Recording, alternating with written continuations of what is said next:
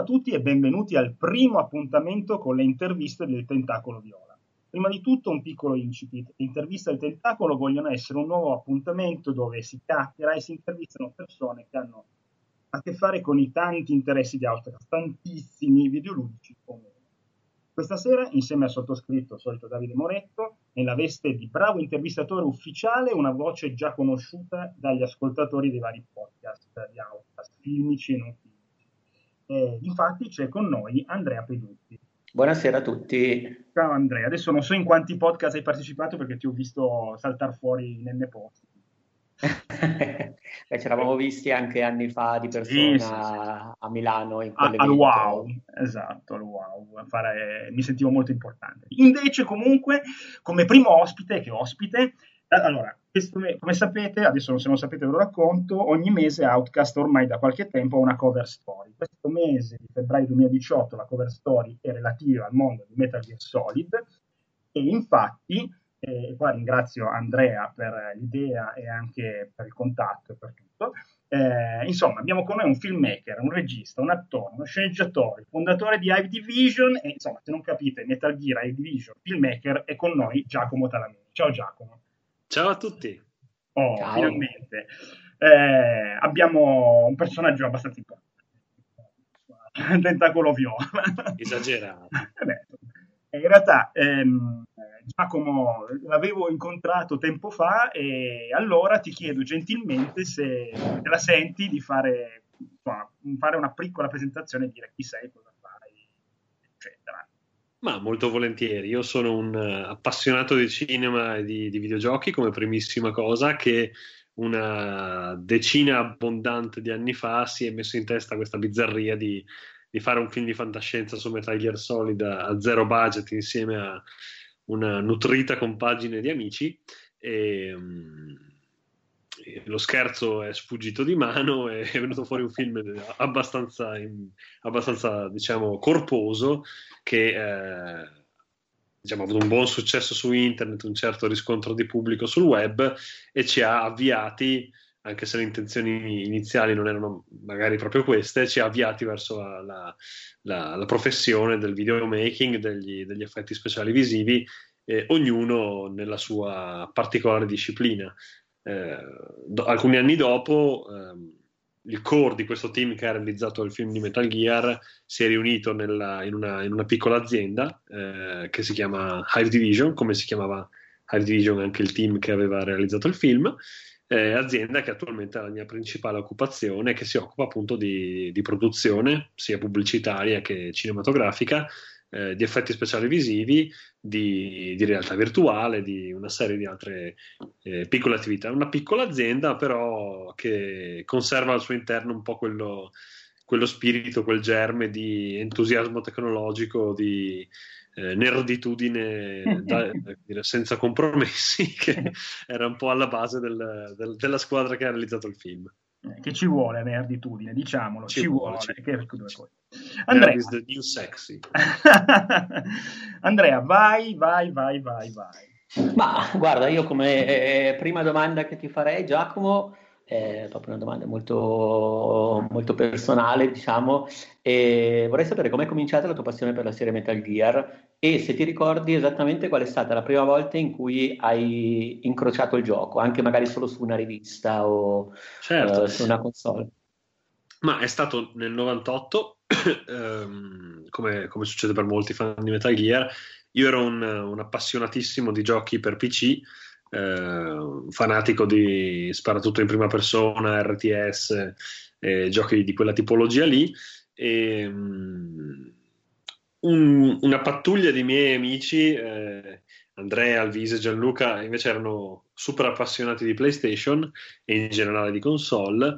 E mi trovai a casa, penso a casa di Andrea, del mio amico Andrea, a giocare un po' di Metal Gear Solid eh, quando uscì rimasi molto, rimasi molto diciamo, colpito da questa eh, combinazione di, ehm, di diciamo, eh, narrazione molto impegnativa, di, eh, anche se vogliamo di ambientazione eh, techno thriller militare, che è una cosa che a me piace sempre molto, eh, tocco cromatico molto particolare, visuali molto particolari. Mi sembrava molto bello, ma probabilmente ancora non avevo capito il punto, né, né avevo capito quanto mi sarebbe piaciuta questa saga.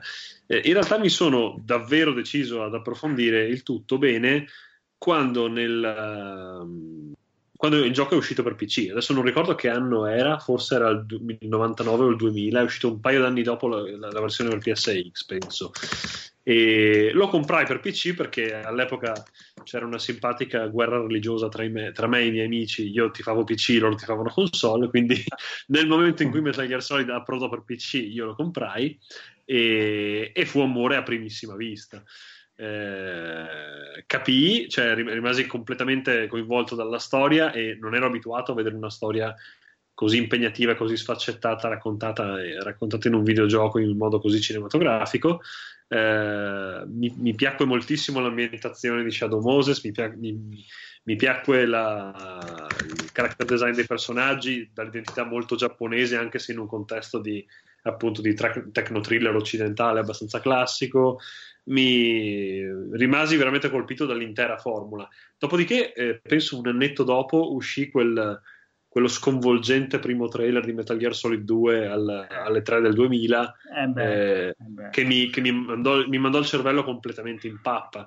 Eh, iniziò una, un'attesa spasmodica per, per, per quel gioco eh, che poi è, il gioco, è, rimasto da allora il mio, il mio videogioco preferito mm. e, e, e mi, mi, ha fatto propendere per, la, per questa direzione nella, nella, mia carriera, nella mia vita, insomma. Se, se posso ah, citare una, se posso citare un aneddoto, vorrei solo dire che io a Metal Gear Solid l'ho giocato in primis in giapponese e ti mm-hmm. posso assicurare che su Psycho Mantis non capivo che cazzo dovessi fare, infatti, eh, vabbè, lì, vabbè, Ah, esatto. questa è una, una precisazione importante. l'edizione per PC anche in Italia uscì in lingua inglese, forse è, è lì che per me qualcosa è cambiato. Eh. Eh, il, doppia- il, doppiaggio italiano non mi piaceva per nulla ed era una cosa che probabilmente mi impediva di coinvolgermi più di tanto quando vedevo i miei amici giocarlo nella versione italiana. Eh, comprando la versione PC direttamente in inglese riuscì a immergermi a un livello completamente diverso, la qualità della recitazione era veramente di un'altra, di un'altra categoria, per cui forse è stato quel, to- quel, tocco in più che mi ha consentito di immergermi nel gioco, di innamorarmene. Sì. Eh, tra l'altro Davide anche io l'ho giocato per la prima volta in giapponese non capendo niente a casa di amici e mi aveva fatto schifo. Cioè, no, poi è diventata la mia serie preferita, però era un impatto iniziale talmente diverso dal solito, talmente sì. anche... Mm, cioè venivo sempre beccato, non sapevo cosa dovevo fare, poi chiaramente il giapponese non aiutava. Eh no, Ero, era stato veramente terribile. Infatti poi l'ho ripreso in mano quando è uscito nella versione italiana e l'ho giocato tutto poi volentieri, l'ho apprezzato tantissimo e quant'altro, però anch'io all'inizio non, non capivo cosa stesse succedendo. Cioè, ero rimasto affascinato dai colori, da, dal contesto, ma non sapevo niente. E invece, eh, tornando invece a Giacomo, per non parlare eh, delle mie esperienze in giapponese, eh, ti è un po' capitato di recuperare per caso i primi capitoli, quelli usciti in 2D? Ci ho provato perché quando, ci ho provato perché quando è uscita la, la, la, la Metal Gear Solid, eh, la, HD Collection, che era uscita alcuni anni fa, eh, all'interno erano presenti anche i vecchi Metal Gear. Eh, mi ci sono messo d'impegno, onestamente dopo un po' ho mollato perché non sono mai stato un patito di retro gaming. E, era onestamente una tale fatica da giocare che non, eh, mi, mi, sono abbastanza rassegnato, anche perché da delle analisi molto belle fatte da, da, da, un mio amico ai tempi della rivista Project Ring su cui scrivevo, ehm, mi risulta che Metal Gear 2 Solid Snake sia stato di fatto completamente convertito in Metal Gear Solid, cioè tutti i colpi di scena, un po' le piccole trovate sono state riversate a Shadow Moses, che di fatto è una sorta di, di, di reboot della serie quasi, pur essendo in continuity narrativa. Per cui l'idea di fare, uh, come dire, um, una paziente opera archeologica di giocarmi due giochi, il cui meglio comunque ho già avuto modo di esperire con un, con un progetto più moderno, eh, dopo un po' ha perso rapidamente di fascino. Preferivo, pi- piuttosto preferivo giocarmi Zone of the Enders o Police mm. House o, qual- o, qualcosa di diverso da Metal Gear, magari sempre fatto da Kojima, però non, eh, non, recuperando gli episodi così datati, anche se chiaramente hanno la loro importanza storica e, e quindi diciamo che indietro non si torna. Io non sono mai stato un appassionatissimo di retro gaming. Mm. Hai mai giocato anche il 5 di Metal Gear di ehm, Phantom certo Pain? Sì. Ok. Certo che sì. Eh, sì e no, nel senso che la, la parte di gameplay è, quello che ho sempre sognato da Metal Gear, cioè un Metal Gear eh, libero da vincoli di angusti livelli molto lineari, eh, con la libertà totale di, di, approcciare la base nemica dalla direzione che preferisci, cioè eh, tutto è fatto veramente molto molto molto bene. Poi il progetto purtroppo verso la fine mi è sembrato talmente mutilato e talmente evidentemente tagliato in corso d'opera non mi sono rimasto un po' deluso proprio dalla parte narrativa dove mi sembrava che iniziasse ad esserci un po' di carne sul fuoco che prometteva di portare il gioco ai livelli consoni della serie, uh-huh. eh, mi è sembrato che fosse intervenuta l'accetta della produzione a fermare tutto. Eh, eh sì, ho avuto, ho avuto, anche la stessa sensazione giocandoci. Chiss- chissà poi di chi è la colpa, perché io cerco eh, faccio, faccio, uno sforzo immenso e cerco di mettermi anche nella, nei panni di Konami e, di pensare che magari c'è questo game designer un po' fuori controllo che ci mette 5 anni a sviluppare un gioco costosissimo e a un certo punto tu devi mettere forse de, dei paletti. Non lo so, probabilmente la situazione è stata molto complessa, molto difficile e, e ci sono responsabilità un po' da tutte le parti. Eh sì, sì, sì. Tu Davide l'hai giocato il 5? Eh, parzialmente, ho iniziato, ma ammetto che è bello, ma non, più, non, non, ho più così tanto tempo in questo momento della mia vita. Per... Certo. Però devo dire che ho apprezzato la stessa cosa che ha detto Giacomo dell'open space, del fa... cioè, a parte che tecnicamente è una roba mostruosa, perché con questo motore grafico Konami effettivamente ha trovato la capacità di fare dei volti verosimili, vivi, eh, però no, non l'ho finito. L'ho giocato, giochiccato ho capito, no? anche io come, come, Giacomo sono arrivato diciamo a quel punto lì e poi ci sono rimasto un po' male quando inizia a allungare il brodo, comunque con delle missioni bellissime da fare, divertentissime, ma un tronco e comunque a livello narrativo, per cui sì, mi è spiaciuto certo. un po' perché non l'ho visto anch'io come un, un completamento della serie, ecco. No. Eh, eh, mentre invece hai già parlato comunque un po' prima, hai già accennato di Art Division, eh, del film dedicato a Metal Gear Solid, ma ti andrebbe di entrare un po' più nello specifico, Giacomo, e di raccontarci quando, in che momento è nata proprio l'idea di realizzare un fan movie dedicato a Metal Gear Solid e quali sono state, diciamo, le principali molle che vi hanno spinto al di là della passione?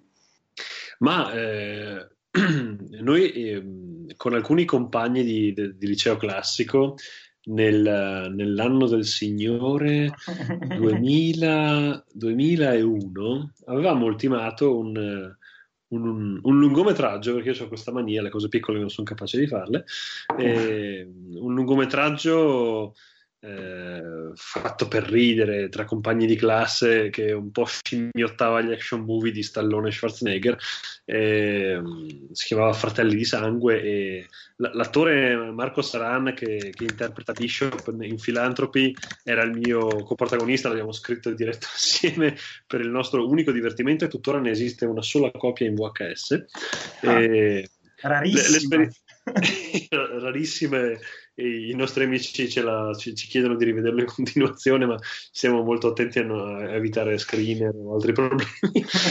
e... Guarda, io intanto l'ho cercato adesso su, su, Google, l'ho googolato e ho visto che vi hanno fatto un, un reboot, un remake nel 2015. Eh sì, dopo infatti i nostri avvocati sono al lavoro. E, no, comunque, al di là del, del, fatto che fosse un'esperienza farsesca fatta, fatta solo per ridere, ehm, mi era subito, personalmente, mi, mi, mi, era, mi ero subito sorpreso, stupito del divertimento veramente selvaggio che provavo nello scrivere una scena eh, prendere una videocamera, in, immaginare le inquadrature e cercare poi di darle un senso in montaggio. Era una sensazione veramente un, un solletico molto strano, un entusiasmo molto strano che mi ricordava quel tipo di entusiasmo che, pro- che, provavo da adolescente facendo il Dungeon Master di Dungeons and Dragons con, con gli amici. Mm. Eh, quel concetto di mh, mm, prendere un gruppo di amici affiatati, sospendere per un attimo l'incredulità, il cinismo, fare finta tutti insieme che si, cre- che si crede a una storia e divertirsi tutti assieme. È un piacere veramente da, da, bambini, che però rimane una delle sensazioni più pure che una persona può, che almeno che io ritengo di poter provare. Io eh, tutto quello che faccio nella mia vita è cercare di, di ripetere quella cosa, di arrivare più in fretta possibile, il più spesso possibile nella situazione in cui mi trovo a giocare con i miei amici. Eh, non, non, non, faccio altro che cercare di, di, di pormi, eh, come dire, ritualmente, continuamente in quella situazione. E, e, quindi c'era stato questo primo esperimento che mi aveva dato queste, queste sensazioni. Eh, alcuni anni dopo, eh, forse l'anno successivo, nel 2002-2003, appena finito Metal Gear Solid 2, che mi aveva, come vi dicevo, eh, completamente mandato fuori di testa, eh, il mio carissimo amico Gianluca, eh, anche lui grande fan di Metal Gear, mi ha proposto: Ma senti, Giacomo, perché non facciamo un, un film uh, per i cavoli nostri su Metal Gear Solid? E io, beh, va bene, co- cosa ci vorrà mai? Facciamo. e, quindi abbiamo iniziato una serie di eh, farneticanti discussioni, io, eh, Gianluca e quest'altro mio amico Andrea di cui vi ho già parlato, ehm, immaginando di fare delle war mission, eh, ad esempio di, di, replicare i livelli della war mission facendo giganteschi mucchi di scatoloni che fossero le pareti e i pavimenti, cioè eh, rendetevi conto di quanto ingenuo e rudimentale era quello che sapevamo di come si produce un film, di, di, di visual effects nemmeno a parlarne naturalmente. E, e quindi c'erano state queste, però ci divertivamo come dei pazzi.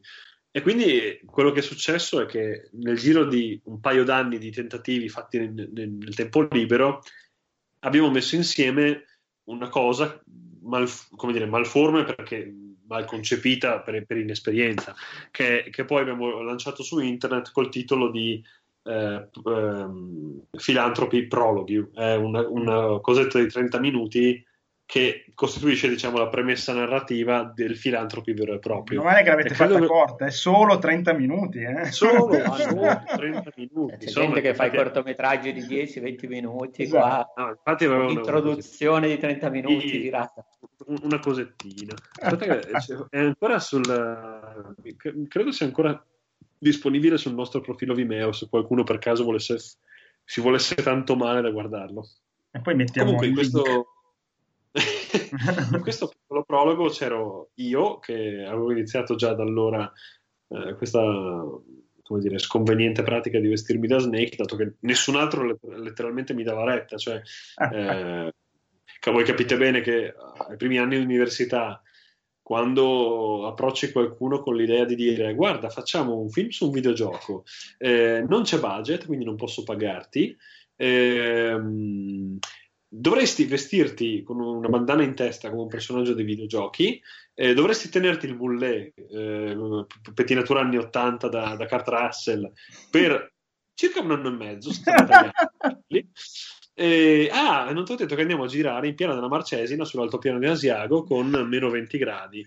Eh, in tutto questo non abbiamo nessuna idea di come, di come, fare gli effetti, di come finire il film. Ci stai? Eh, non incontrando eccessivi successi in queste mie proposte, un bel giorno ci siamo detti, vabbè, vaffanculo, Snake lo fa Giacomo, perché tutto sommato è abbastanza alto, tutto sommato c'è, c'è il mascellone, quindi poi il personaggio, lo conosce, il personaggio lo conosce non ha letteralmente un cazzo da fare, se non studiare, cui tutto sommato eh, è il meno peggio che possiamo permetterci. E quindi alla fine ho iniziato a fare io la parte di Snake ehm, nel prologo Mm. Finito il prologo, eh, ci siamo incontrati tutti quanti. Voi fermatemi quando vado troppo lungo. Eh. No, no, vai, vai. voglia.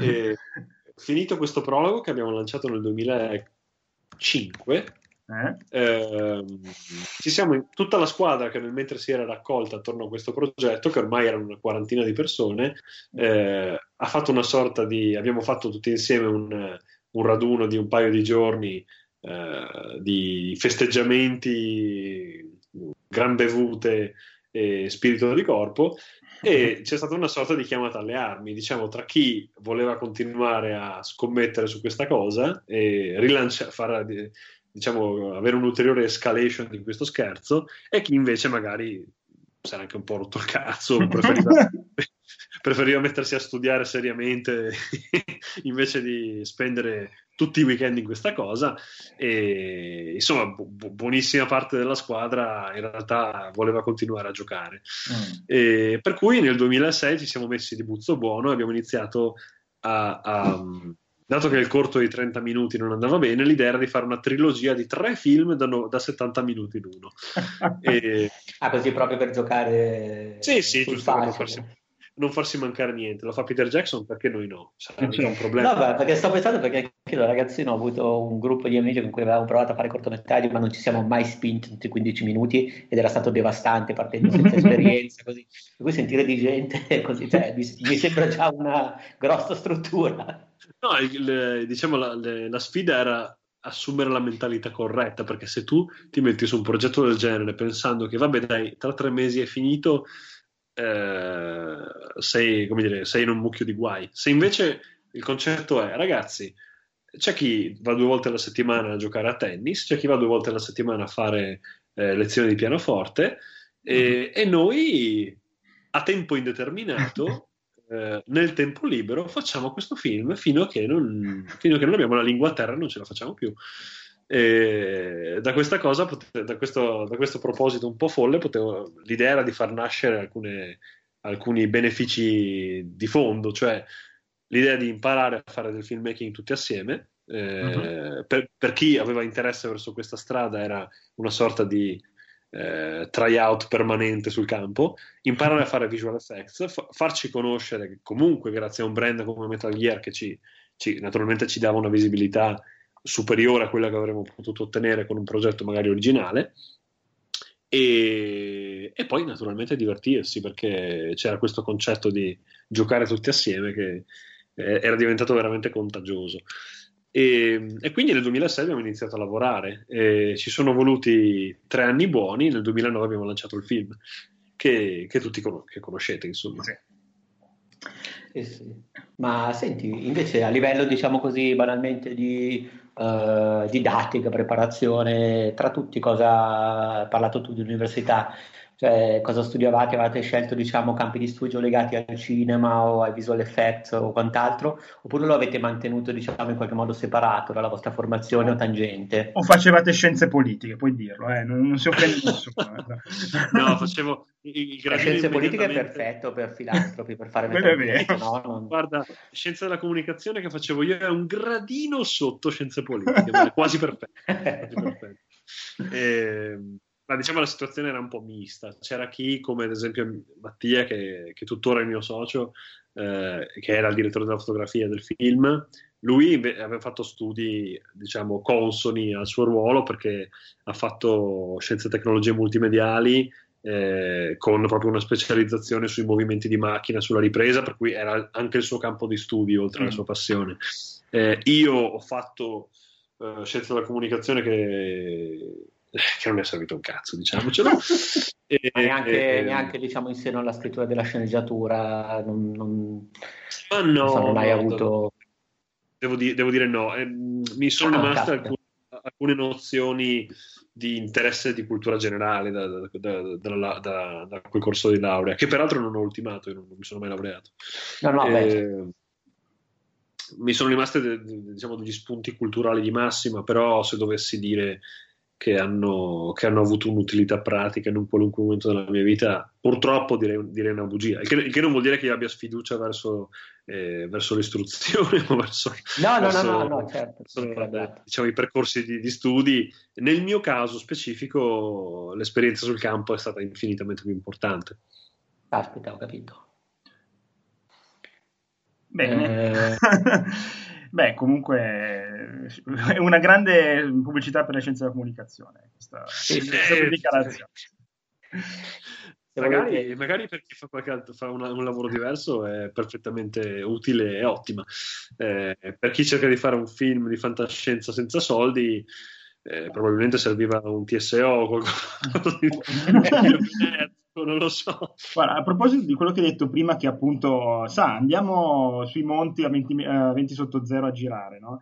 voi, dato che comunque usavate anche, vabbè, ovviamente armi finte, però che fanno rumore, eccetera, avete mai dovuto chiedere mm, permessi per girare o per evitare sì, che sì, qualcuno sì. vi sparasse, roba del genere? Sì, sì, sì, cioè, diciamo che mm, nelle prime scene del film andavamo, uh, andavamo tra virgolette anti-sgamo, chiuse virgolette, secondo la, secondo la terminologia in uso all'epoca, eh, fino a che in un paio di occasioni ci siamo resi conto che stavamo un po' rischiando perché siamo, siamo messi anche a utilizzare esplosivi in delle aree molto e, e abbiamo, abbiamo, rischiato un paio di ispezioni, diciamo, anche perché comunque vedendo gente armata, soft gunner, eccetera, che vanno in giro eh, i, classi, i, classici vecchietti si spaventano e tu rischi procurato allarme.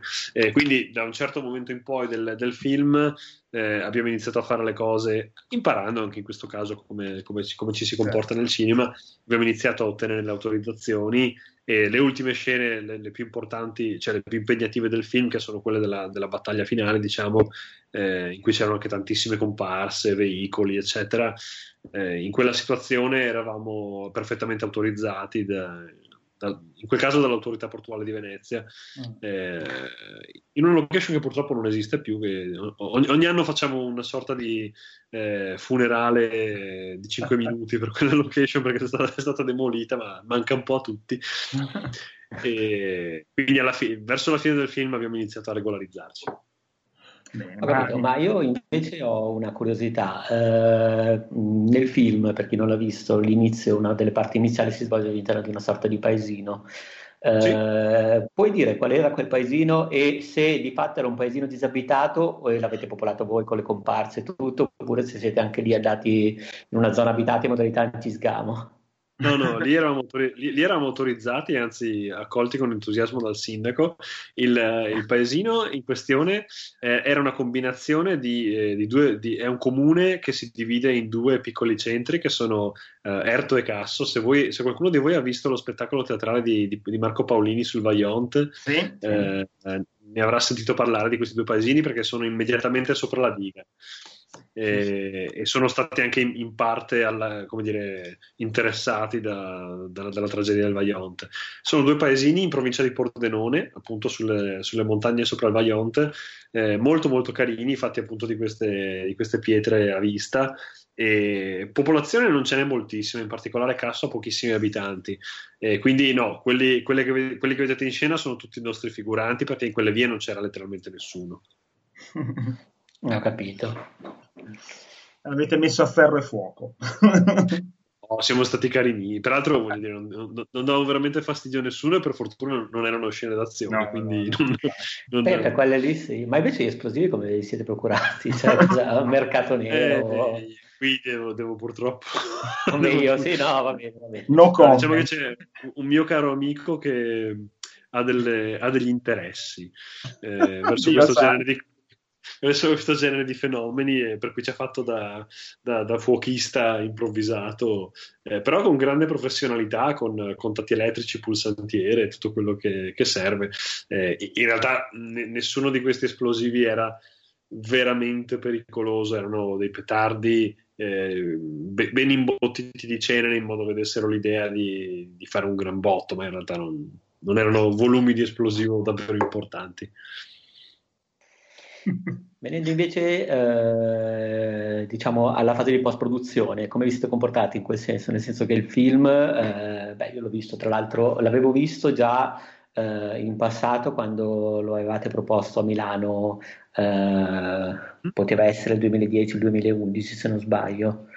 Eh, beh, direi che se era la prima al Cinema Apollo, eh, era la prima, era la prima. era il 2009, era settembre 2009. Ah, caspita, settembre 2009. Oh, madonna, sono già passati così tanti anni. Eh sì. No, comunque sì, mi ricordo, mi ricordo che ero andato e tutto così, ero rimasto molto colpito mh, mm, anche dagli effetti speciali, perché in effetti non era cosa che si vedeva tutti i giorni, soprattutto non era cosa che si vedeva tutti i giorni in un progetto che apparentemente passava eh, per un fan movie che quindi sembra, viene sempre percepito come qualcosa di amatoriale. In realtà, certo. rispetto a gran parte delle cose che si fanno in Italia ma anche all'estero, era davvero di qualità. E avevo apprezzato sia allora che anche recentemente, quando prima dell'intervista ho voluto rivedere il film, che tra l'altro è disponibile sul vostro canale YouTube, giusto? Sì. Ok. Ehm, ho apprezzato il lavoro sui colori, la fotografia, la luce. Eh, quanto avete investito nella post-produzione e quanto di tutto questo in merito alla post-produzione?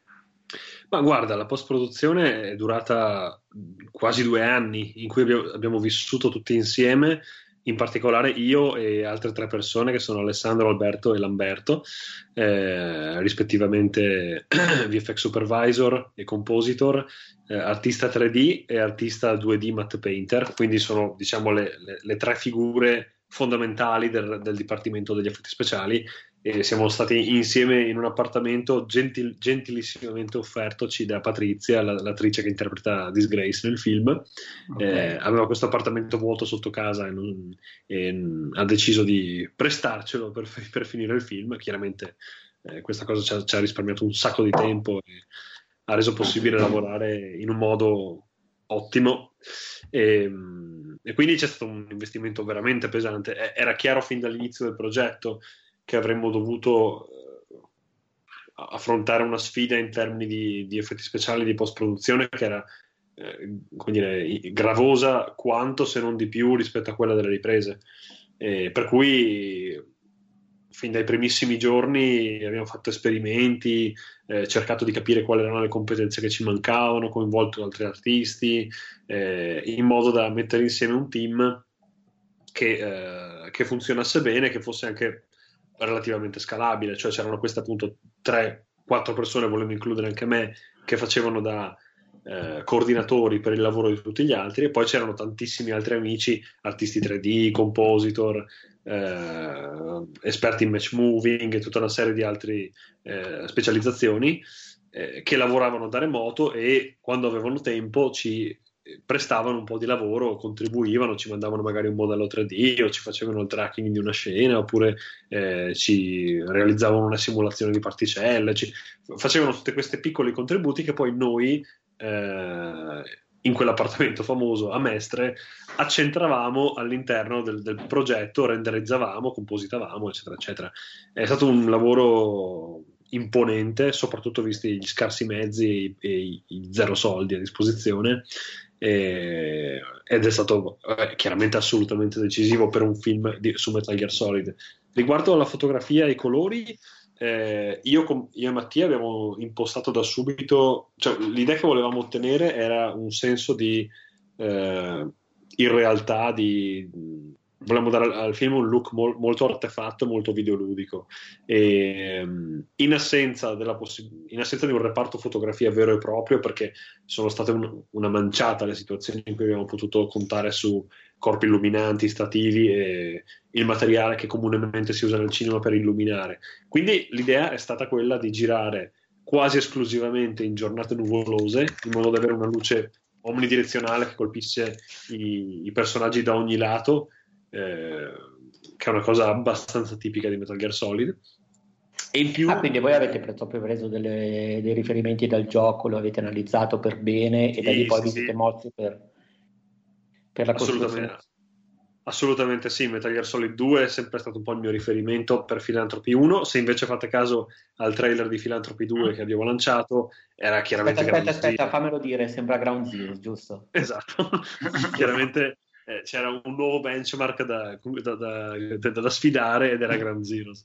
E, e poi la correzione colore. Eh, io ho sempre apprezzato il modo in cui dei film di fantascienza, magari a budget sub hollywoodiano, eh, fa, compissero delle scelte estetiche molto forti che, che, aiutavano magari a miscelare una computer grafica non perfetta a delle riprese non perfette. Se fate caso, io sono un grande fan di, di Mamoru Oshii, ad esempio, e, eh, che, che, è noto come regista di, di anime soprattutto, però in quei pochi esperimenti live action che si è concesso, se fate caso a, ad Avalon, ad esempio, che è un film che ha girato in Polonia, era un film a bassissimo budget dove, c'era un, dove c'erano delle scelte cromatiche veramente estreme.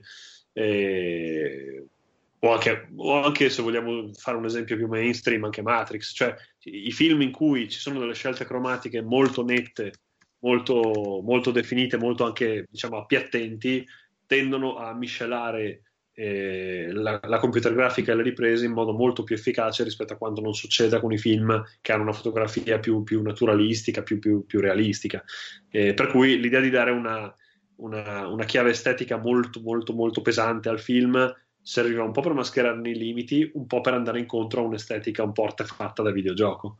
Beh, in effetti in realtà tra film che ho visto, che mi hanno, diciamo così, che ho associato al vostro, al vostro lavoro, eh, così proprio annesso, ha senso, poi, poi, magari non l'avete neanche preso in considerazione, però ad esempio è stato Sky Captain and the World of sì, Tomorrow. Sì, sì. Cioè, era, era mi ha ricordato tantissimo quando ho rivisto il film, anche perché mi è capitato di rivederlo qualche mese fa e ci ho proprio rivisto nel vostro lavoro alcuni alcuni escamotage, diciamo così. Sì, sì, sì, eh, Sky Captain fa- faceva parte del, del lookbook che, che, avevamo messo insieme ai tempi in cui abbiamo lanciato l'idea di rifare il film. E infatti dovrei andare a ripescare nella nostra eh, vecchissimo Yahoo Group, che all'epoca gestivamo, gestivamo, tutto con una mailing list su Yahoo Groups. Madonna, e, ma sicuramente, esatto, ma sicuramente riuscirei a ho i backup e sicuramente riuscirei a recuperare le mail in cui parlavamo anche di Sky Captain. Eh beh, perché quello era proprio, era stato uscito in anni in cui la computer graphic eh, stava cercando forse un po' la sua dimensione nelle riprese, diciamo, live action, per cui sì, si facevano esperimenti ed era anche interessante il modo in cui si spingeva su alcune leve per poter, eh, diciamo così, aggirare determinati limiti. Sì, sì, Mentre sì. Un'altra cosa che invece ho notato nel vostro film e che mi ha incuriosito è stato il lavoro sulle interfacce. Cioè sì. voi che interfacce di riferimento avevate al di là di quelle del gioco e come pensate che siano invecchiate per esempio adesso? Non so, banalmente, vedendo invece il trailer eh, della seconda parte, mm. eh, lì le interfacce, le interfacce piuttosto che appunto le strumentazioni, quant'altro, oltre a rifarsi a Ground Zero, sono anche in generale più moderne. Eh, sì. Come avevate lavorato in questo senso? Ma diciamo che io ero forse unico al mondo, ero un, un grande appassionato del codec. Mi, mi, sì, probabilmente mi, sei l'unico al mondo. Sì, sì, sì, sì credo proprio di sì. Io, io, mi godevo come un riccio ad ascoltare i dialoghi via codec, per cui nel, in Philanthropy, nel primo fila, nel, nel, film in Philanthropy parte 1, l'idea era di avere questi eh, cinematograficamente abominevoli momenti in cui in cui eh, Snake si inginocchiava, apriva un'interfaccia e disquisiva di eh, questioni assortite con, con, personaggi distanti, mentre tutto attorno a lui infuria la battaglia. E, era una scelta veramente che volevo fare perché davvero ero un grande appassionato del codec. E, mi, mi, piaceva davvero il, momento, il modo in cui Metal Gear Solid, anche un po' goffamente, eh, si passava dall'azione a, a, all'intimismo più assoluto di questi momenti del codec in cui eh, due persone non compresenti si, si, confessano i traumi infantili o mh, aneddoti, ass, mh, i, più, i, più, assurdi aneddoti collegati alla storia del, del, del, videogioco, in questo ambiente completamente asettico in cui c'è solo la voce di uno, la faccia di uno, la faccia dell'altro, la voce di uno, la voce dell'altro. Al di là di com'è, poi... com'è un codec realmente? Nel senso, come, cioè, ad esempio, non so, in Metal Gear siamo abituati, io non so niente di codec, quindi te lo chiedo proprio dal basso. Uh, in Metal Gear siamo proprio abituati a vedere le facce, Raiden che magari parla con, con Conello Campbell e esatto. quant'altro, ma in un codec reale mh, mm, c'è sente solo la voce oppure esiste un apparato visuale? Non sono, non sono, al corrente di alcun codec reale e sì che mi informo di tecnologie militari, quindi ah. eh, ad, oggi, ad, oggi, esiste, esiste Vuol dire che l'amico, che l'amico, degli esplosivi non era coinvolto in tecnologie no, militari? Su tecnologie militari temo di saperne più io di lui perché sono un grande appassionato, leggo, leggo Libes tutti i mesi e mi informo un sacco di, di questioni di questo tipo, ma eh, per cui vi garantisco che non esiste nulla di simile.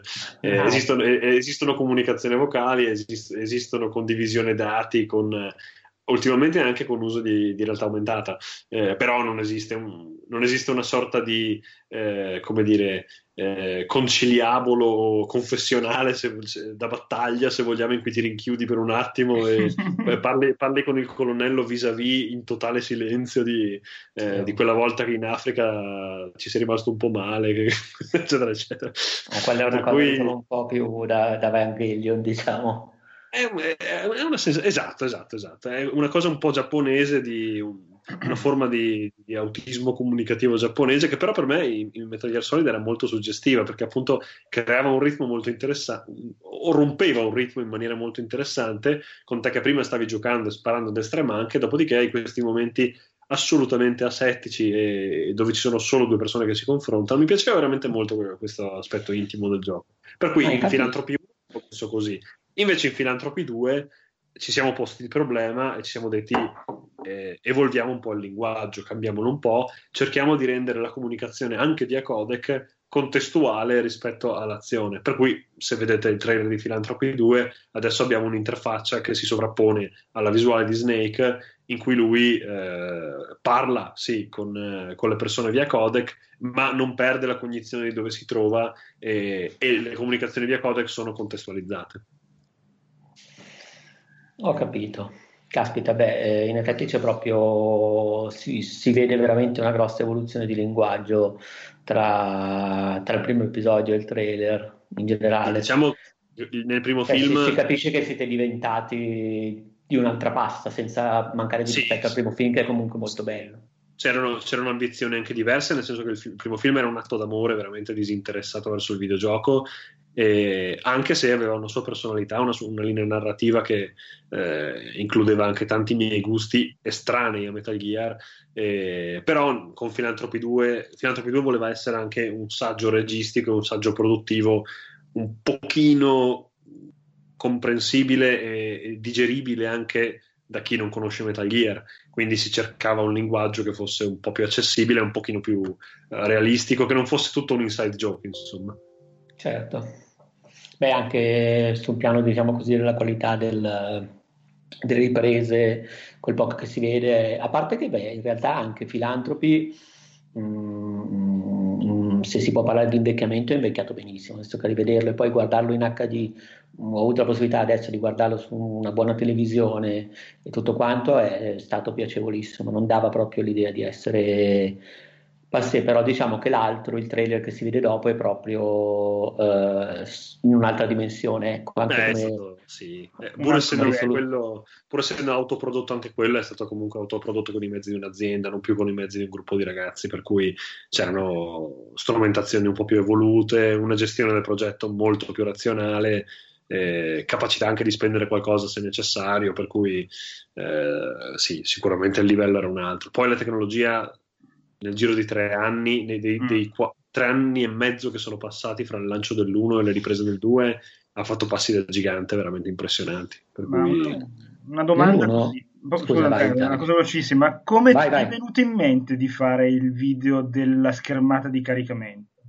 Del loading con tu che con, con Solid Snake che fuma per 4 minuti, ma non so quanto dura, adesso non me lo ricordo. Ah, volevamo, dato che molti fan stavano aspettando il lancio del, eh, di Philanthropy 2 o di quello che loro immaginavano essere Philanthropy 2, che poi in realtà era solo una scena di Philanthropy 2, ehm, eh, erano, stavano morendo dall'attesa e ci siamo chiesti cosa potevamo produrci in studio di veramente facile da fare che li, che li facesse un po' ridere, gli tenesse un po' compagnia. Quindi abbiamo fatto questa, questa interfaccia di caricamento presa da, presa di peso da Metal Gear Solid 4 sì. eh, in cui eh, ogni tanto c'erano dei flash di alcune inquadrature del film che loro aspettavano di vedere eh, e quindi insomma c'è qualche piccolo easter egg nascosto in un, in un video che era, che era uno scherzo sì, sì, no, infatti ho riso molto quando l'ho visto. Dopo un minuto e mezzo ho iniziato a dire vabbè.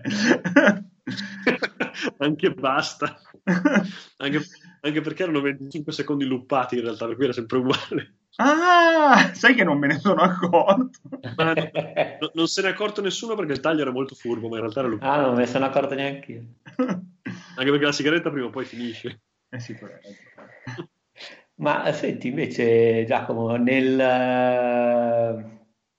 Eh, nell'eventualità in cui il eh, seguito di Filantropi fosse andato in porto e nell'eventualità in cui magari andrà magari in porto, vai a sapere, ve lo auguro senz'altro. Lo escludi eh, nel modo più assoluto. Lo escludi nel modo più assoluto. sì, sì, il progetto allora, è morto, mi spiace.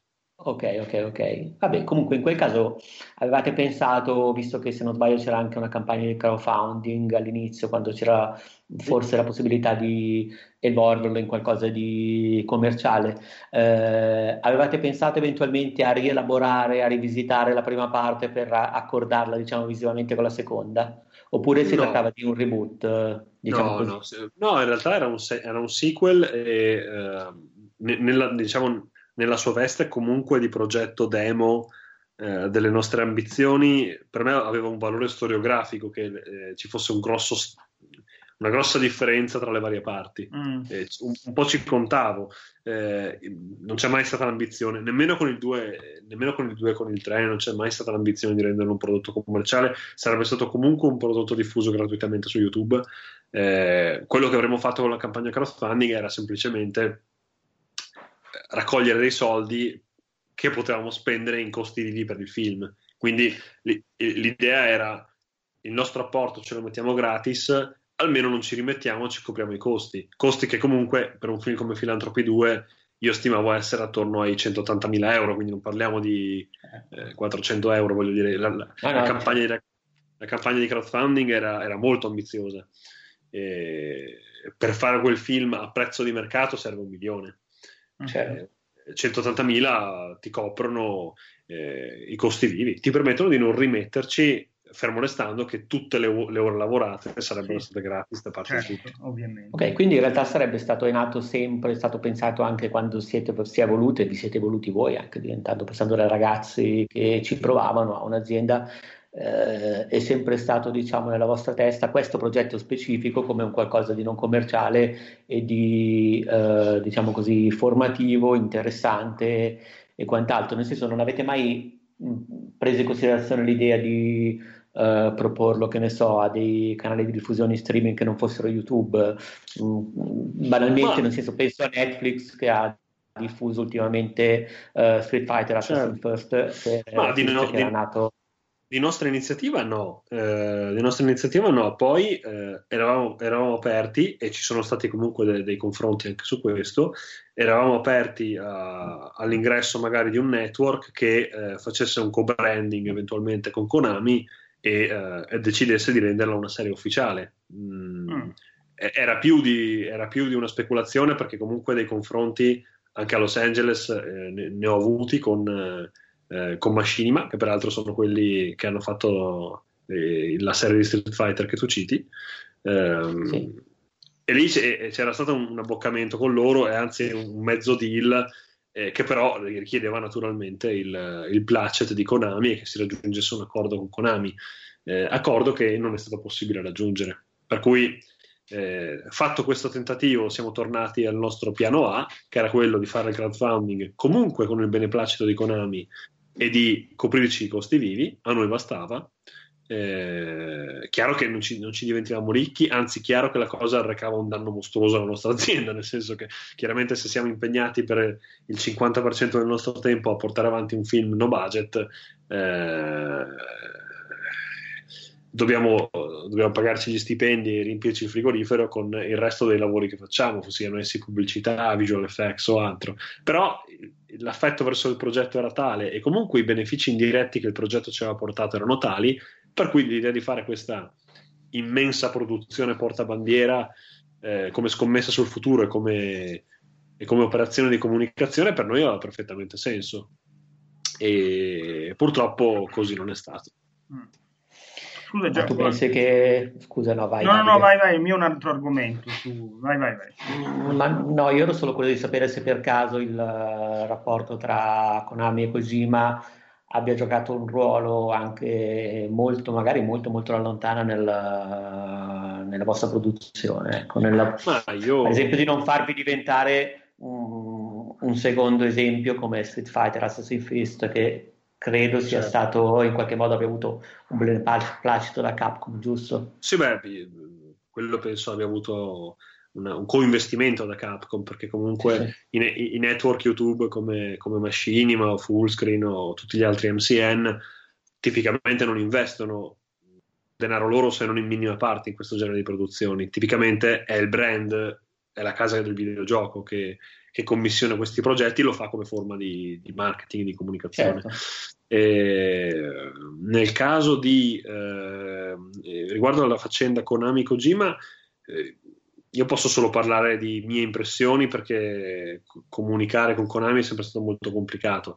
Eh, c'è stata una prima fase nel, no- nel nostro rapporto con loro in cui i rapporti erano ottimi in cui c'era tutta l'area che il progetto potesse ricevere la loro benedizione ufficiale e il loro nulla osta.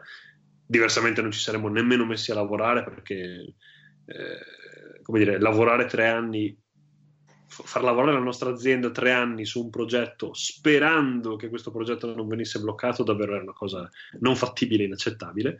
Eh, per cui noi saremmo partiti solo ed esclusivamente se Konami ci avesse detto che, che, che va bene che, che il progetto poteva andare avanti magari all'interno di certi paletti e questo rapporto inizialmente è stato buono eh, e poi è precipitato improvvisamente eh, nel 2014 quando stavamo per lanciare la nostra campagna quando ci è arrivato fondamentalmente il loro season desist eh, ci, ci, hanno detto di, di, di smetterla e, mh, mm, chiaramente eh, la coincidenza col fatto che pochi mesi dopo mi sembra eh, si sia consumato il, la crisi tra Kojima e Konami con tutti quegli aneddoti terrificanti su come Phantom Pain è stato sviluppato eccetera eccetera mi fa pensare che i rapporti fossero tesi già all'epoca e che non fosse il miglior contesto per andare a proporre un progetto come il nostro che a Kojima piaceva, piaceva molto. Certo, e che poi di fatto poi prende in considerazione anche personaggi di chiave della serie, a differenza ad esempio eh, del sequel apocrifo Survival che sta per uscire, che Sì. Sarà un Metal Gear, sì e no, ma magari ne parliamo dopo. Uh, Davide, vuoi, se vuoi diciamo, prenderti, sì, no. no, la tua domanda di prima? Sì, in realtà, visto che Giacomo parlavi delle cose che uno deve fare per riempirsi il frigo, eh, mi è venuto in mente il vostro lavoro per Electronic Arts su Battlefield 1. Sì. Eh, che è la cosa mia, quando allora eh, c'era questa prima leggenda, poi in realtà era vero, di questo DLC ambientato della prima guerra mondiale ovviamente in Italia e, e, poi quando ho visto il vostro coinvolgimento ho pensato, caspita, proprio delle persone di quei posti lì eh, fanno un, uh, insomma, una pubblicità, comunque un, uh, un video eh, sponsorizzato cioè, di Electronic Arts sul Battlefield 1 che aveva avuto, iniziava a nascere una polemica no, sul fatto, ah no, la grande sì. guerra, cioè. e poi ho visto anche il tuo video dove lì è stata Electronic Arts, eh, vi hanno scelto loro perché eravate anche della zona o è stato o solo perché siete Hive Division o è andata in maniera diversa, cioè non solo, nel senso perché siete un'azienda che fa quello e probabilmente in Italia non ce ne sono tante e, e quindi hanno deciso di puntare su una sicura, eccetera. Eh, come è funzionato lì la cosa? Perché mi ha stupito che proprio voi, an- certo. che siete di quelle zone lì, andaste a parlare di quelle cose lì e poi vabbè il tuo video me l'aveva ancora mi era piaciuto molto, tra parentesi. Certo, grazie. No, eh, lì c'era stato il precedente eh, molto fortunato del nostro video su Rainbow Six dell'anno precedente, ah, sì. Eh, che peraltro ha avuto un ottimo successo perché adesso siamo sui 3 milioni e mezzo di, di visualizzazioni, eh, che è stato un caso che eh, ha funzionato molto bene e credo abbia innescato l'interesse di, di, di Electronic Arts per fare, per fare, un progetto anche su Battlefield. Mm-hmm. E ma è il video di, dove spieghi che non era una, un sacrilegio eh, parlare di queste cose in videogioco? È stata una tua vostra idea o è stata concordata con No, no, no, è stata assolutamente una mia idea. Okay. Mi, sentivo, mi, sentivo, di dire la mia perché comunque stava montando questa, questa polemica sì. un po' patetica dal mio punto di vista eh, di questi. Io sono un, un grandissimo appassionato di, di storia e, e, di grande guerra uh-huh. e, e, ho fatto parecchi video sull'argomento negli anni, non solo quello su Battlefield, che se vogliamo è il più ignorante, è il più, sì, il più, il più, caccia, il più cacciarone sull'argomento. L'ho, l'ho, l'ho, l'ho, fatto per lavoro, anche se personalmente avrei voluto farlo un pochino diverso, ma alla fine il cliente ha sempre ragione. Eh e, ho fatto tantissimi lavori sulla Grande Guerra, se avete visto anche un nostro teaser di un progetto nostro originale che si chiama, che si chiama In Memoria, che è un classico progetto cinematografico se vogliamo, e per cui io prendo l'argomento molto, molto, molto sul serio. Mm-hmm. Detto questo, ehm, la Grande Guerra in Italia, secondo me, è, è trattata in un modo, cioè ehm, la memoria storica del primo conflitto mondiale in Italia è, è, è, un oggetto, una sorta di oggetto sacro che viene considerato un, un, eh, un'esclusiva di una, di una, specifica tipologia di attori, enti, persone mm. che, eh, che, lo trattano in un modo che secondo me è molto vecchio ed è molto eh, forse anche insincero perché comunque vivono questo misto di celebrazione del valore dei soldati e del valore della vittoria quando mh, si tratta di una guerra offensiva che noi abbiamo intrapreso contro l'Austria. Mm. ci ha detto male per un bel po', fino a quando alla fine, anche col grosso aiuto inglese, e francese, siamo riusciti in qualche maniera a uscirne in piedi. Eh, quindi, gloria de che. Eh, e di, eh, scusate se non trovo un termine migliore, ma eh, salsicciate e vin brûlé, nel senso eh, la Grande Guerra si deve celebrare in quel modo lì, si fa l'alzabandiera, si ricordano i caduti, si beve un bicchiere di vino rosso eh, e tipicamente non si va molto più in profondità di così. Mm. Eh, queste cose che non è del tutto sbagliato, cioè ognuno ha il diritto di ricordare la Grande Guerra come vuole, però quello che queste persone non capiscono è che le nuove generazioni del loro modo di ricordare la Grande Guerra non capiscono nulla certo. e finiscono per disperdere anche la memoria storica.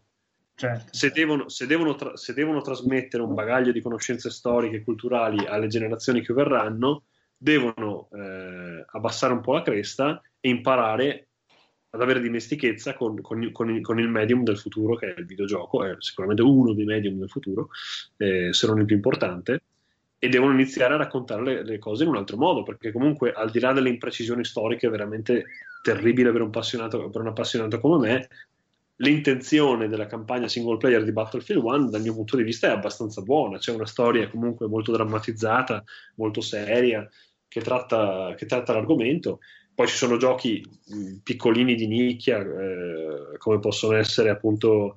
Eh, io ho fatto l'esempio di. Eh, oddio, adesso mi sfugge il nome di quel bellissimo gioco.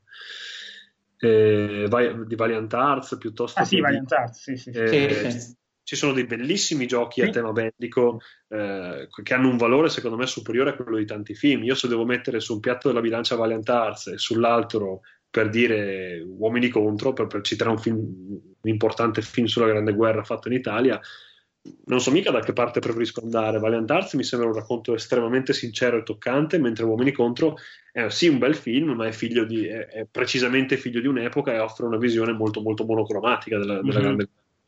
Eh, per cui il medium videogioco ha tutta la dignità di parlare di qualunque argomento senza nessuna vergogna, senza nessun distinguo e questo era quello che ci tenevo a dire con quel video, mm-hmm. punto basta, non, non, non, volevo nemmeno riferirmi al nostro video in particolare. Sì, sì, sì, sì no, no, ma di fatti si capiva, eh, nel senso nel, nel, tuo video che era un discorso una cosa di discorso generalizzato, non del DLC di Battlefield. Eh, il... Poi il discorso, forse, il discorso, forse, era un po' complesso, tant'è che a un certo punto qualcuno mi ha detto: Ah, il vostro video di, di, di Battlefield 1 era veramente eh, dissacrante, però ho visto che nell'altro video avete chiesto scusa. hai capito, hai capito non, non hai capito una mazza, va bene. bene. Ma senti, parlando di film sulla prima guerra mondiale, una curiosità così en passant, hai, ti è capitato di guardare, eh, penso, l'ultimo film di Olmi, Torneranno i Prati? Sì, l'ho visto, certo. E cosa ne pensi? Se, cioè, diciamo, io sono, se... io sono, stimo tantissimo Olmi, Il mestiere delle armi è uno dei miei film storici preferiti e, e sono un, un, grande frequentatore de, dell'altopiano di Asiago dove lui ha girato quel film.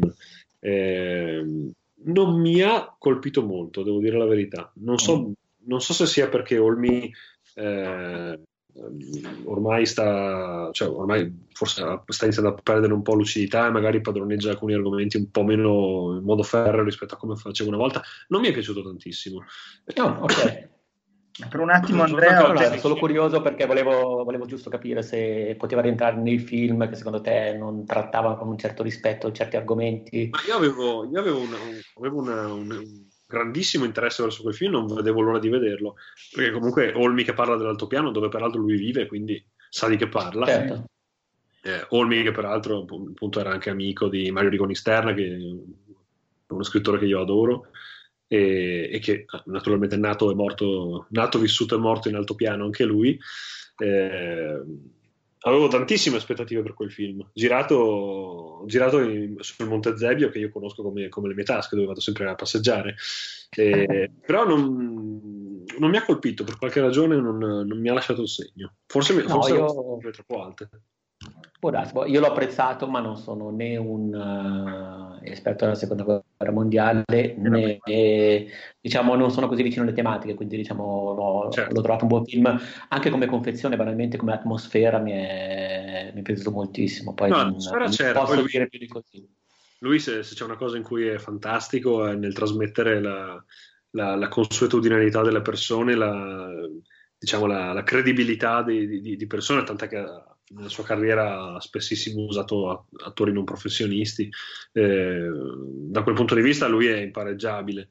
Eh, mi è piaciuta tantissimo la scena in cui il soldato che veniva mandato a riparare la teleferica fuori eh, obbed- obbedisce sapendo che va a morire, ma prima si fa, si fa una pisciata davanti, davanti al tenente per, per, esprimergli tutta la sua mancanza di rispetto, poi va e in, in, in, dire, immediatamente viene colpito.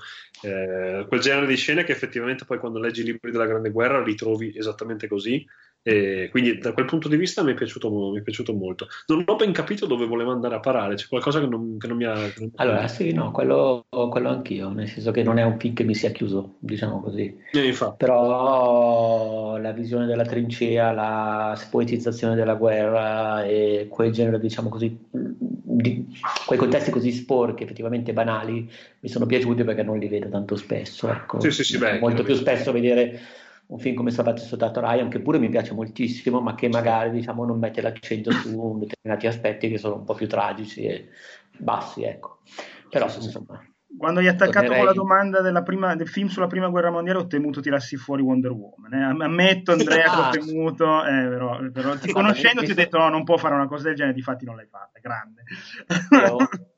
Eh, ma io tra l'altro l'ho visto, mi sono divertito con Wonder Woman, sì, però non, io non l'ho visto, devo pensavo, dire più perché recentemente mi è capitato di leggere, guardare cose sulla prima guerra mondiale, mi è capitato anche qualcosa di GP se non sbaglio, ma non... Ah, sì, certo. Ho le idee un po' fuori fuoco, ecco. Eh, però tornerei magari un po' più in argomento Metal Gear, a parte questa di, di divagazione che comunque è stata interessante. Eh, tu hai fatto, come hai detto, oltre che il regista, anche l'attore nel film, cioè fare proprio un passo indietro, diciamo, a, a quell'esperienza.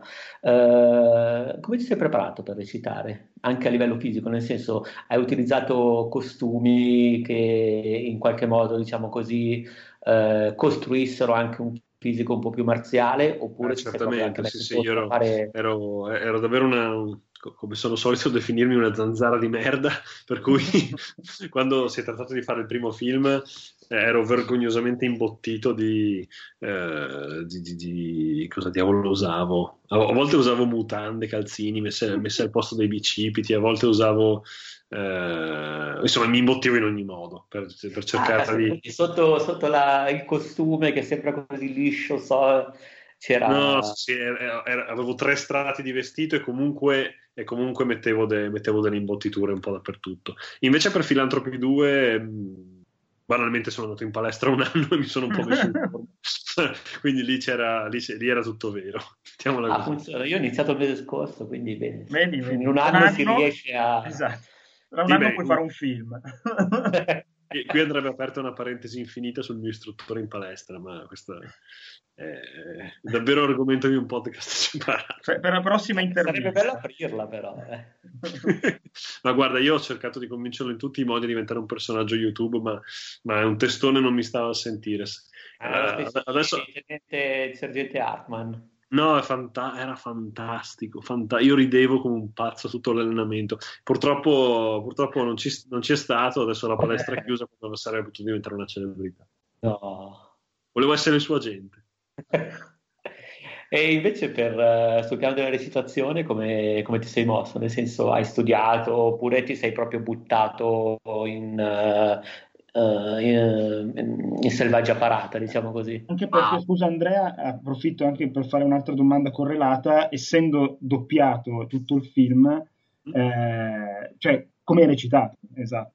In, in, in italiano, in inglese? No, no, no, ho recitato in inglese in, ah. modo, che, in modo che poi il labiale fosse okay eh, fosse co- co- dire, compatibile con quello che Philip, il doppiatore, avrebbe, avrebbe registrato separatamente. E in termini di preparazione, diciamo che negli anni in cui abbiamo iniziato a fare filantropi, eh, quindi appunto tra, diciamo, fra il 2004 e il 2006, eh, io vivevo una, eh, una mimesi tale con il personaggio di Snake per, per eh, ero un tale nerd di Metal Gear che, che, che, che, passavo veramente le mie giornate a pensare come avrei dovuto muovermi per essere Snake, riproducevo tutte le sue eh, piccole esitazioni prima di puntare la pistola in un certo modo, il modo in cui salta fuori dai muri, il modo in cui occupa lo spazio quando entra in una stanza con, con la mira delle, delle armi, cioè veramente conoscevo il personaggio talmente bene, eh, comunque avendo fatto un po' di teatro in passato eh, ed essendo senza vergogna, mi, questa è proprio una mia caratteristica. E la cosa è venuta fuori abbastanza, abbastanza ok, nonostante le differenze comunque di fisionomia che ci sono, però insomma ho, ho fatto del mio meglio e sicuramente la conoscenza del personaggio c'era. Non ho fatto nessuna preparazione particolare se non giocare, giocare, giocare. e fumare. E fumare. E fumare. E fumare. Sì. Invece per quanto riguarda il resto del cast, come, dove l'avete trovato? Avete fatto dei provini? Come vi siete mossi per, uh, diciamo da quel punto di vista? Ah, provini non ce ne sono mai stati, sono uh, am- amici, uh, amici arruolati a torto collo oppure ben volentieri, che magari, alcuni avevano esperienza di recitazione, nel caso di, di Nicola Leclerc Caspita, eh. che è anche forse il personaggio che mi è rimasto più attaccato.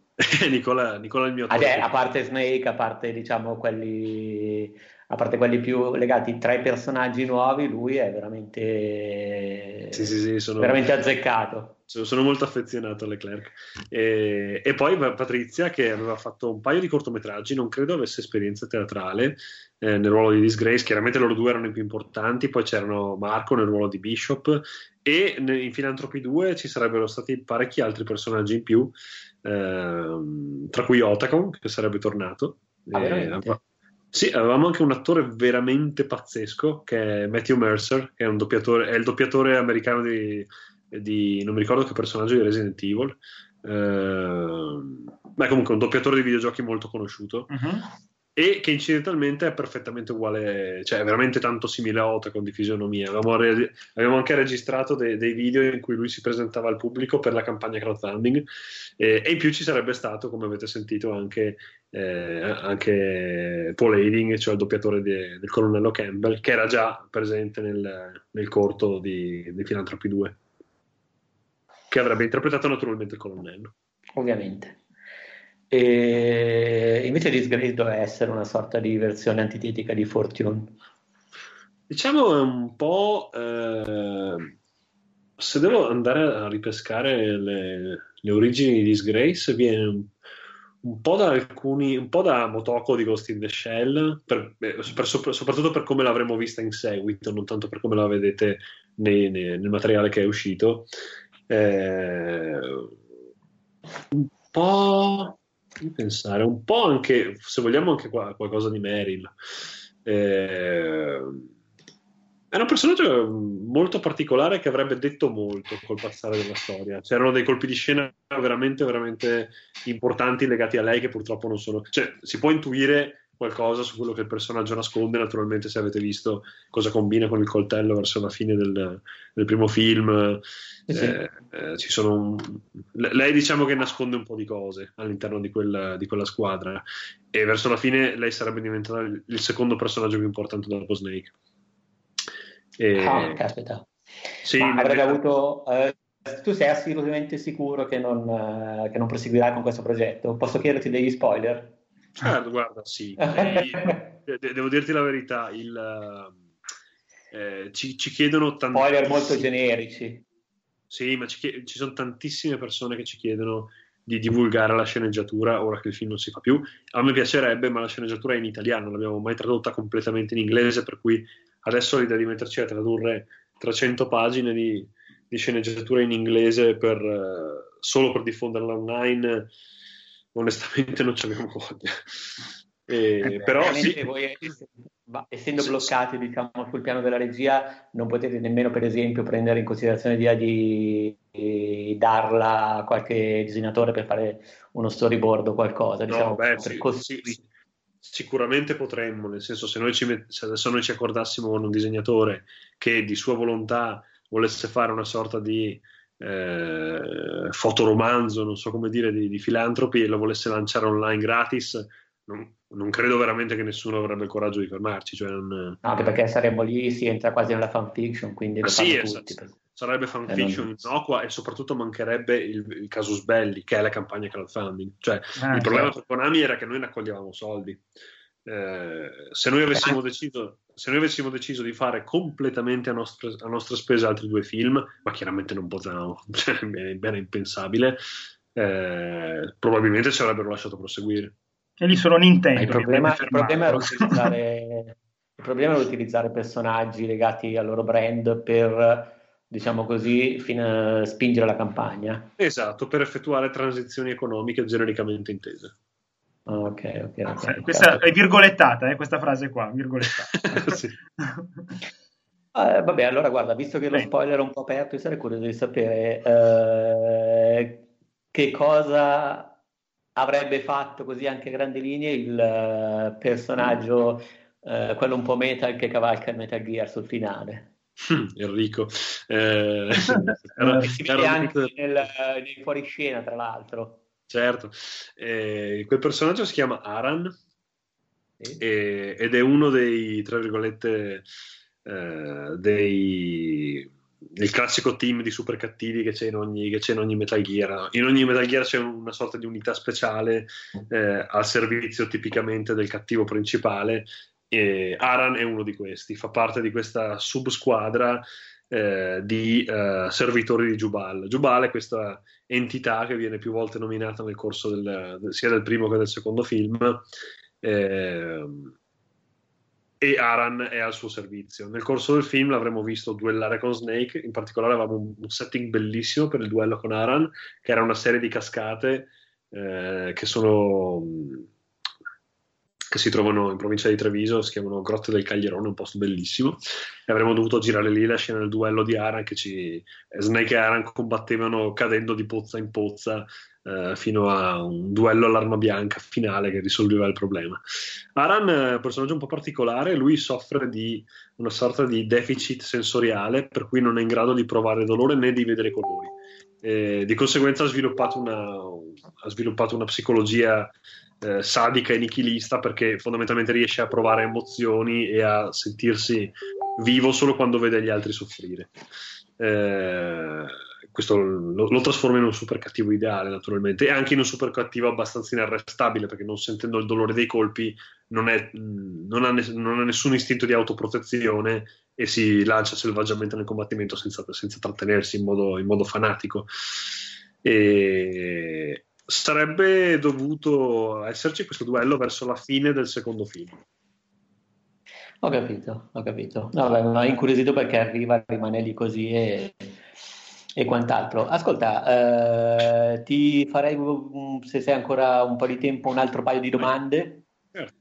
Eh, dunque, eh, vorrei sapere se, visto che adesso, diciamo banalmente, eh, diciamo da quando ho capito, a voi non dispiace girare roba molto lunga, anche rischiosa, e adesso, diciamo, ci sono eh, c'è un proliferare di serie televisive, anche serie diciamo più brevi di quelle che potevano essere i 24 episodi canonici dieci anni fa, perché sono cambiati i metodi di distribuzione, di finanziamento e quant'altro. Mi chiedevo se come iDivision avete qualcosa di cui potete parlare in questo senso, se c'è, se vi interessa come certo, contesto, noi, noi cioè, lavorare nella fiction seriale.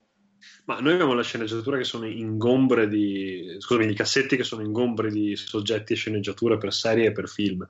Eh, per ora non abbiamo fatto granché in questi primi anni di vita di Division, questi primi cinque anni di vita, perché l'idea era innanzitutto quello di creare una società che stesse in piedi, che lavorasse stabilmente nel mondo del cinema, cosa che da un paio d'anni a questa parte ci riesce. E, tant'è che notizia di oggi siamo candidati ai Davide di Donatello per i migliori effetti speciali, è una, una cosa molto bella. Ah, e, ehm, per il film dei Jackal, Dio fottuti musi verdi. Ah, l'avete fatti voi? Noi insieme a Chromatica e a Wonder Lab, che sono due altri studi di VFX di Roma. Cazzo. Quindi, complimenti.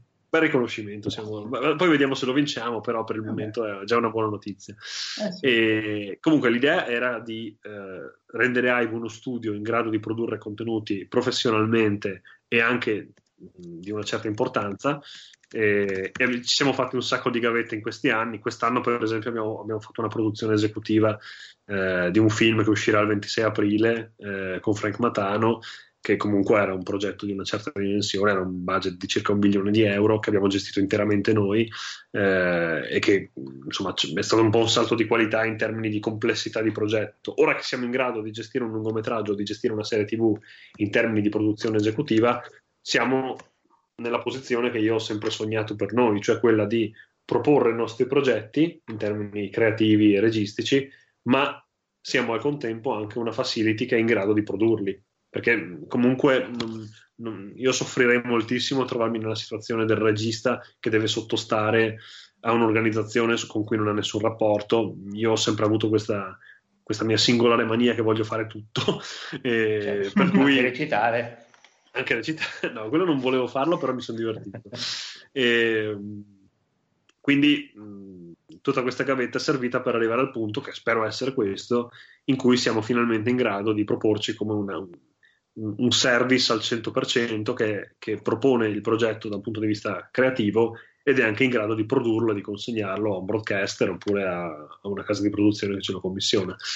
E quindi sì, progetti ce ne sono tantissimi, si va da quel film sulla grande guerra di cui vi parlavo prima, di cui c'è un teaser che è online da un po' di anni, a un altro progetto di fantascienza molto complicato ambientato a Venezia che si chiama Men of Sorrows, in realtà quelli più vicini nel tempo probabilmente sono un cortometraggio che, gi- che giriamo questo, quest'estate. Che si chiama... di due ore. No, questa volta è veramente un cortometraggio, saranno una ventina di minuti. Eh, che si chiama La Fiamma, è un fantasy.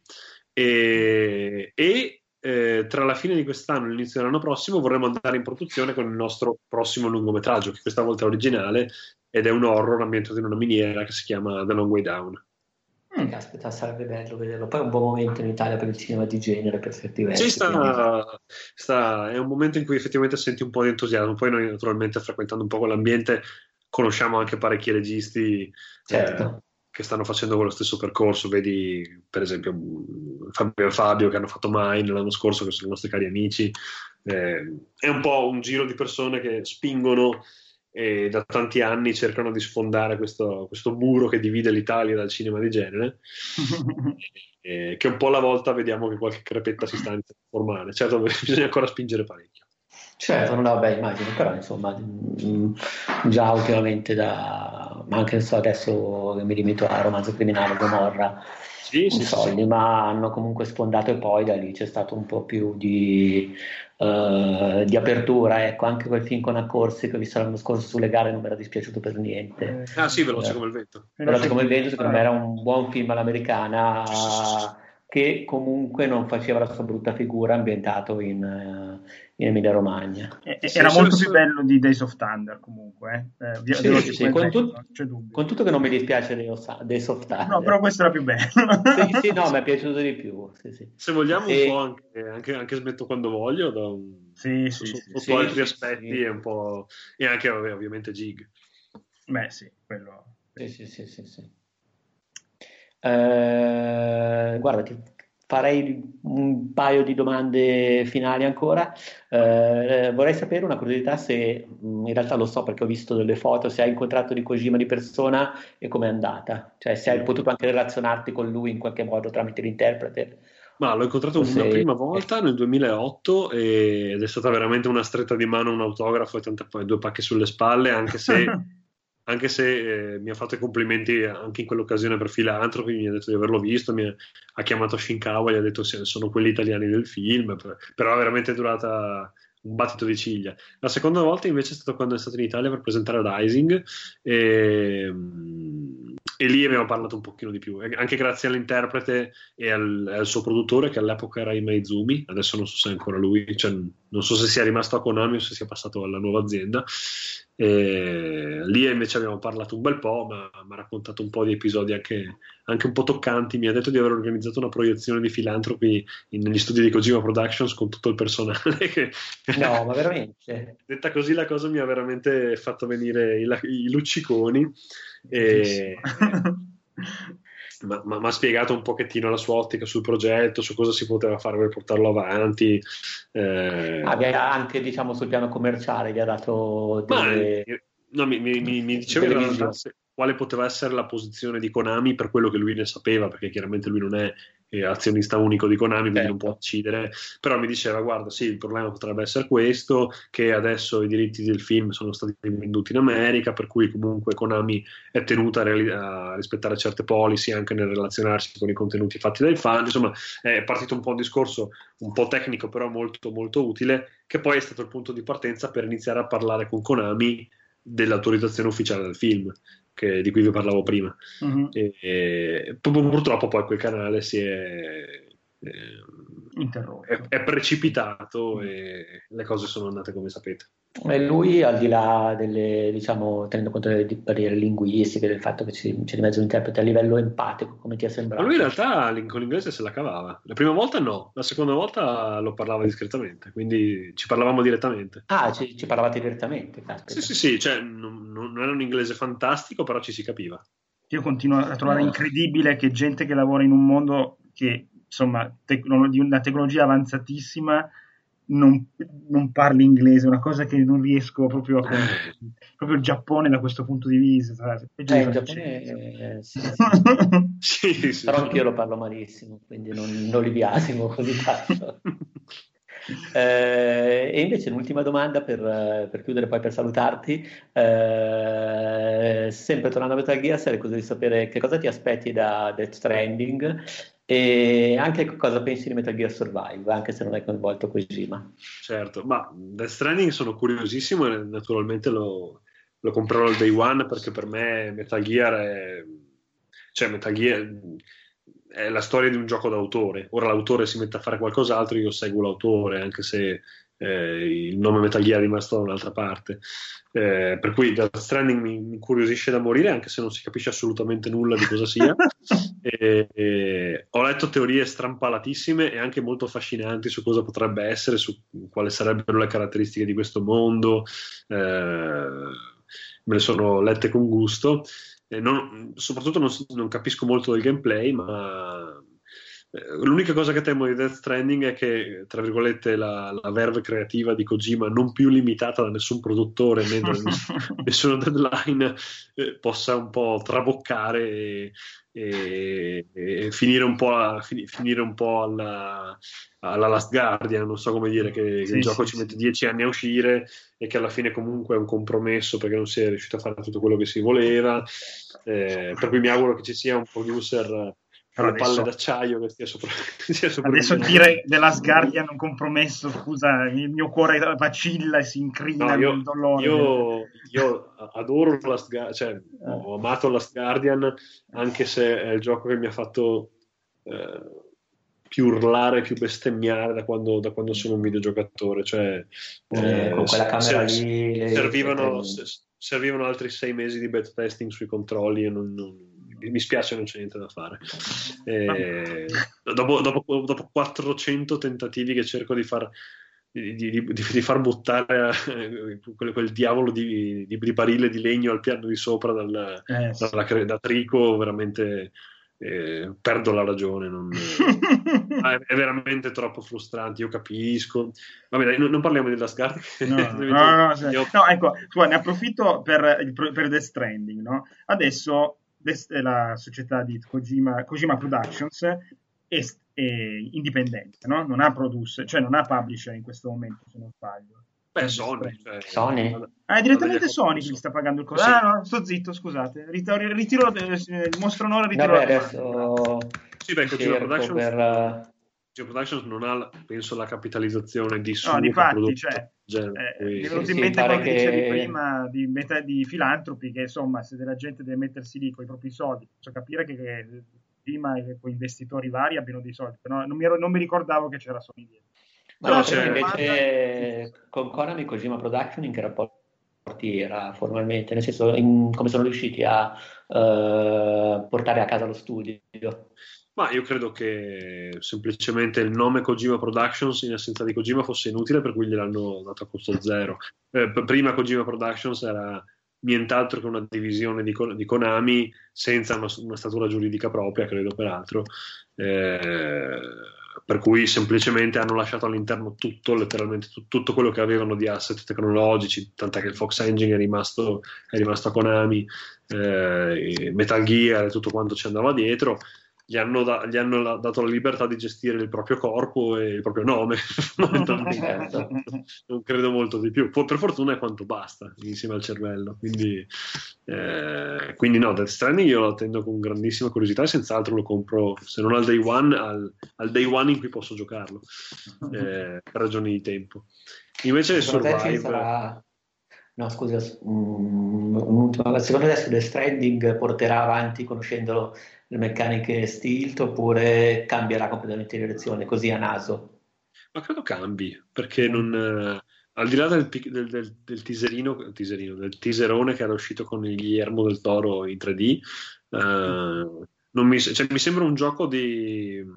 Mi sembra più un survival horror e uno scappa dal mostro rispetto a un nasconditi dai nemici. Però magari mi sbaglio, eh, si capisce Beh, talmente no, Certo, no, no, magari sono due facce anche della stessa medaglia. Per sì, sì, sì, certo. che lo stilt e il survival sono... Mi sembra, che abbia, sono... mi sembra che abbia casomai qualche, qualche cosetta in più di, di Alien scontro finale o, o volendo, anche di, volendo anche un pochino di, di quel bellissimo PT che era uscito quel uh, playable teaser perché comunque hanno questi sensori che gli permettono di capire se queste presenze ectoplasmiche sono vicine o lontane per cui che mi ricordano un po' i sensori di Alien eh, dei marini coloniali cioè eh, deve esserci questa sorta di aspetto in cui usi dei sensori per cercare di capire se il pericolo è vicino o lontano che immagino sia molto ansiogeno.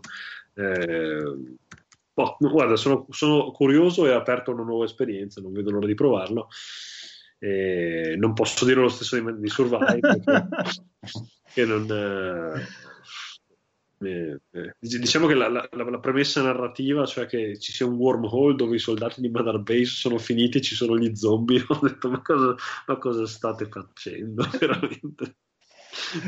Non, eh, onestamente non credo che lo giocherò anche perché mi sembra incentrato molto sulla parte online che a me non, non, interessa per niente quindi eh, eh secondo me sarà l'ultimo capitolo col, col nome Metal Gear che non venderà un cazzo e decideranno di mettere in naftalina fino a che non troveranno un, nuovi, nuovi stimoli.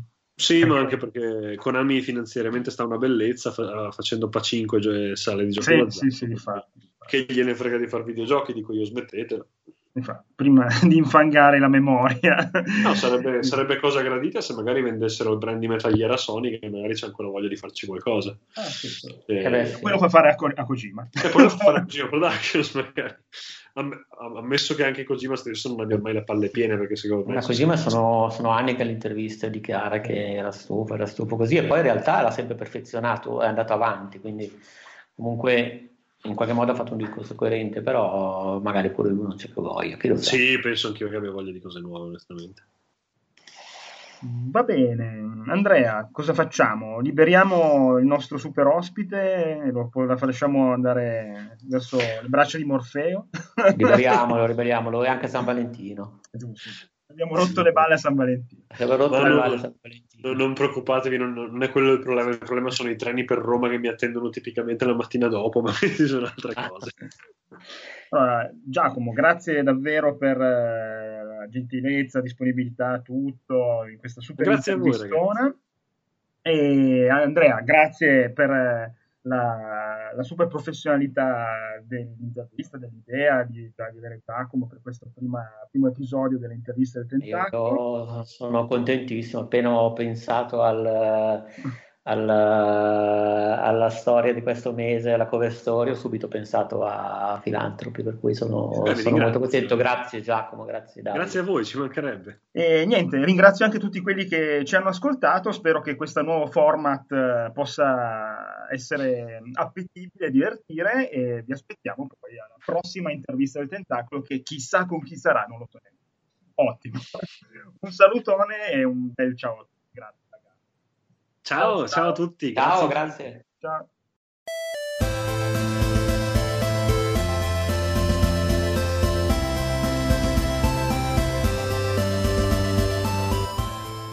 Come sempre potete trovare anche le interviste del Tentacolo Viola su outcast.it dove saranno disponibili ovviamente eh, tutti gli episodi in streaming e mm, dove potete trovare soprattutto i link alle siti, lavori dei nostri intervistati. Ci trovate ovviamente su iTunes, su Twitter all'indirizzo twitter.com slash il tentacolo e su Facebook cercando semplicemente il tentacolo viola tutto attaccato. La mail come sempre è il tentacoloviola.gmail.com Speriamo che questa nuova idea vi possa piacere e mm, vediamo chi verrà per il secondo episodio. Un salutone e grazie a tutti, ciao!